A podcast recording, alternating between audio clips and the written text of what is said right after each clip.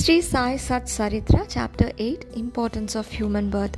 Sri Ganeshaya Namaha, Sri Saraswati Namaha, Sri Venkateshaya Namaha, Sri Sainathaya Namaha, Sri Sadgurubhyo Namaha. In this chapter, Hemadpant tells us about the importance of human life, Sai Baba's taking arms, Bayaja Bai service, Baba's love for Kushal Chand and other matters. Importance of human birth. It is man's firm belief that there is a heaven above and a hell below the earth on which he lives. God has created the earth as a karma bhumi, and those who do good deeds on this earth go to a heaven, and those who do evil deeds go below to the hell. In this wonderful universe of heaven, earth, and hell, God has created mil- billions of beings which are continu- which are in continuous state of transmigration. The people who do good work on earth create a punya account and start enjoying from the account in the heaven. Once the balance of their account becomes zero, they come back to earth and once again indulge in doing karma. Similarly, those who do evil deeds create a papa account and spend this account in hell. Once the balance of this account also reaches zero, they come back to earth and indulge in doing karma. The transmigration of souls is dependent on the karma they do on this karma bhumi. Hence, that part of the life spent on the earth is of utmost importance. There is a beautiful Sai Baba picture in the left side of this page. As said earlier, there are billions of beings in this universe. All the beings have four things in common food, sleep, fear, and sexual union. Men also share these with other beings. But what separates him from others is the invaluable thing he possesses knowledge possesses that is knowledge if it if it is this knowledge which one can one it is this knowledge which can transform him to a state of godliness. Hence, it is important that man should use his knowledge properly. Knowledge tells a man that his life on this earth is limited. He has to face death at the end of his life. The time between birth and death has to be utilized sagaciously. In spite of this awareness, half the lifetime is spent in sleep. In other words, if a man lives for 100 years, 50 years are spent in sleep. Even the remaining 50 years are not spent wisely. The first 15 years are lost in childhood. The last 15 years are spent in diseases and infirmity. The remaining 20 years are spent in procreation and protecting the creation. Where then is the time for God or self realization? This is where the necessity of a Sadguru arises. Only He can guide us through this maze and take us to our ultimate destination. Knowledge also tells us that the human body is perishable. After death, it is consumed by flames. Even during lifetime, it, it houses various diseases, worms, filth, urine, pus, and many other undesirable elements. It also decays with time. With all these drawbacks, it is still the only vehicle through which God can be realized. This is the only vehicle which gives us knowledge. Hence, this human body should be taken care of properly and utilized properly.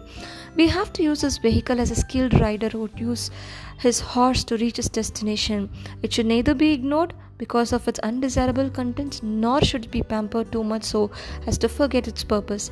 The human body, which is obtained after several good deeds in earlier birth, should be used to realize God and to see that that we escape from this eternal cycle of punarapi janmam, punarapi maranam, punarapi janani jatare shamam. This effort has to be made in this life itself. There is a beautiful picture of Baba watering the plants in Lendi Baug in his garden in this page and i'm turning the page where i see baba uh, standing out with a kafni white long shirt and with a tin can so continuing to the last sentence to think that it should be done in the next life would be foolish. There is no certainty that we will be granted a human body in the next life. The next life depends on the knowledge acquired in this life and the use to which the knowledge is applied. Yatya prajnam he sambhavaha. Birth depends on the knowledge acquired in the previous birth. Knowledge can be properly acquired with the guidance of a Sadguru. There is no Sadguru than Sri Sai Baba. God first created this universe with sun, moon, stars, and other beings, but none of them could either understand or appreciate his play or him.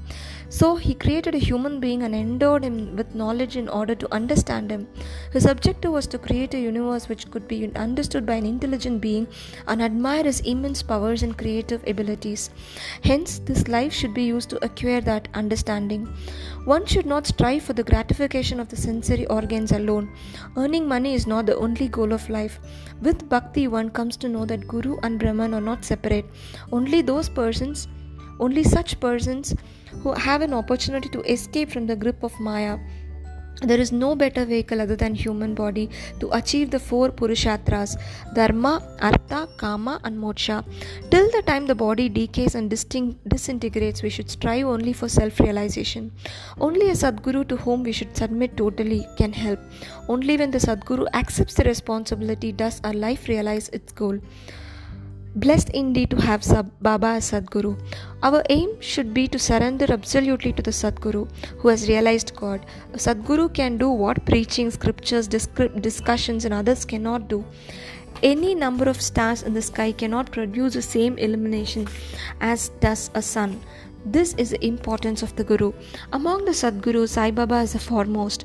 To get a Sadguru like Sai Baba is our fortune. Baba had all the virtues of a Sadguru like compassion, piety, humility, and detachment. He treated both the prince and the pamper alike. Sorry, he treated both the prince and the pauper alike. He was treated comfort. He also treated comfort and discomfort alike. Baba's schedule of mendicancy. Baba went for collecting alms daily. He carried with him a tin pot and a joli, a rectangular piece of cloth with all the four corners tied together in a knot, hung over his, in his shoulder. He stood before each door and shouted, Mai, roti di. Mother, give me roti. A circular eatable prepared with wheat flour. All those householders in front of whose thresholds Baba shouted like that were indeed very blessed. He collected all the dry items in the joli and the wet items like soup, milk, or buttermilk in the tin pot. The food collected thus he used to throw in an earthen pot. Baba did not follow any particular schedule. Some days he went only for a few rounds, on some other days he used to beg till 12 noon.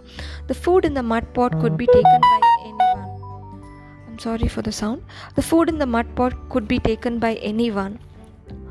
Crows, cats, and dogs used to, to eat freely. The maid who cleaned the mustard took 10 to 12 rotis with her. Baba never stopped anyone from the food. How could he stop a poor servant maid when he did not mind dogs eating from his own plate? The, the mixed up food had a different taste altogether, but as Baba had controlled the sense of taste, he never bothered about it. Initially, the people of Shirdi thought that he was a mad fakir going from house to house begging for food. Soon they realized that he was far from being mad, and what he was doing was also far from begging. They realized that he was a Mahatma and was and what he was doing was collecting the sins committed by them in the form of begging. By giving him alms, they were not doing any favor but freeing themselves of the many sins that they committed in their previous lives. Baya, Bayaja Bayaja Bai servers. Bayaja Bai Tatya, Kote, Tatya Kote Patil's mother showered love and affection for young Baba from the time she saw him underneath the neem tree. She used to go to the woods every noon with a basket on her head containing roti and vegetables. She roamed in the jungles course about three miles after course, trampling over bushes and shrubs in search of the mad fakir. Still, because of the immense love she had for Baba, she did not mind her own discomfort. The mad fakir sat somewhere in the forest and was in deep meditation. After locating the fakir, she used to spread the eatables on a leaf, pampered Baba to eat, and forcibly fed him. She gave him bakari, roti prepared from jowar, and salty smash of chana dal, zunka, and onion and chili, simple food items which Baba cherished the most. Probably to relieve her of her discomfort in walking up to the forest area, area, Baba stopped going there and took his food in masjid itself. Her service was indeed great. Bayajabai's house was one of the selected houses to which Baba used to go for Bhiksha. He would stand outside the gate and say loudly, Abade aaj Bayaja mami roti lo, roti lo. God bless you, Mother Bayaji, please give roti. Then Bayaji Iba used to invite him to into the house, but Baba sat in the veranda only. Tatya used to play with Baba. When Bayaji Bai became physically weak due to old age and was not in a condition even to get up from her bed, Baba asked Tatya to remain at the bedside of his mother and serve her. When she was nearing her end, she wanted to see Baba. Baba appeared near her head. His appearance at the last moment gave her divine bliss. She wanted to say something, but words did not come out of her. She took her son Tatya's hand and put it on Baba's head. Having understood her thoughts, Baba assured her that, la- that he would look after Tatya from the moment more than his life. She knew that his words were God's words. After hearing those words from Baba, she passed away in peace. Both the mother and the son believed that Baba was their God. Baba often told them that Fakiri, mendicants, was a real lordship as it was everlasting and the so called lordship riches was transient. The present generation of Patil family still follow meticulously and very religiously the ritual of giving offerings of thali, Naivedya containing the above mentioned food items to Baba at Dwarakamai. Dormitory of three. Blessed are the devotees who get the good fortune of this companionship of the great saints. Blessed indeed with Tatya and Mahasalpati who had the companionship of Baba. Baba immensely, immensely loved both of them. All the three used to sleep in the masjid. Each one of them had their heads in the north, east, and west so that their feet touched at the center. If Baba had his head in the north direction, Tatya slept with his head in the east and Mahasalpati with his head in the west. They spent their time in discussion and disturbed the sleep of the other two. If Tatya started snoring, both Baba and Mahasalpati woke him up. If Mahasalpati slept, the other two woke him. Baba used to pull him to his side, press his legs softly with both hands to give him comfort, and then gently massage his back. How happy they were in each other's company. For 14 years, Tatya did not go to his house at all for sleeping. Such was his love for Baba. He used to sleep in the masjid till 1912 when his father passed away. From then on, as he had to shoulder the responsibility of the family, he slept in the house.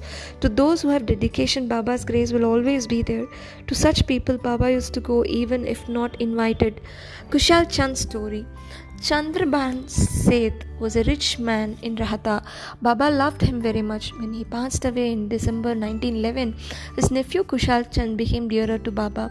In fact, he loved him as much as Tatya Kote Patil of Shirdi. Baba used to visit him in Rahata, going at times by a bullock cart and other times in a tonga, a cart pulled by a horse. People of Rahata used to come with all the pomp of band music and receive Baba at the outskirts of Rahata. Then Kushal Chand took Baba to his house. Baba used to have his food, spend some time discussing about his welfare, and return back to Shirdi. Shirdi is midway and equidistant from Rahata in the south and Nimgaon in the north. Sai Baba never went beyond these two places throughout his whole life, his entire life. Baba did not even ever travel travel by train. In fact, he did not he had not even seen one. Still, whenever any devotee wanted to leave Shirdi to distant places, distant places, Baba used to tell them the arrival and departure timings of the train. Whenever someone was in a hurry to catch a train, he used to say, "There is no hurry. Have some food and go." Those who heeded his, heeded his words were happy, and those who are ignored did so at their own peril. With this, the eighth chapter called Importance of Human Birth is complete. In the next chapter, Hemadpant tells us the effect of compliance and non compliance of Baba's instructions, mendicancy, and its necessity. Tarkhad's family and other matters. Sri Sadguru Sanadaya Paramastu Shubham Bhavatu Om Shanti Shanti Shanti. Thank you so much, Baba, for giving me this opportunity to read your divine, holy Sai Sat Sarita book. I consider this opportunity as truly privileged, truly honored, truly blessed.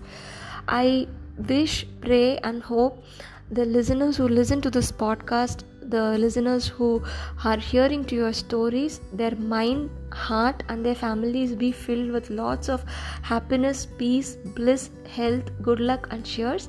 Thank you so much once again for giving me this opportunity. I considered is this as a life blessing, this moment as a life blessing. I'm so glad that listeners are able to hear the story in my voice. I am just a tool. You are making me do this, and I'm thankful for that. Love you so much, Baba. Love you, love you, love you, love you so much. Om Sai Ram.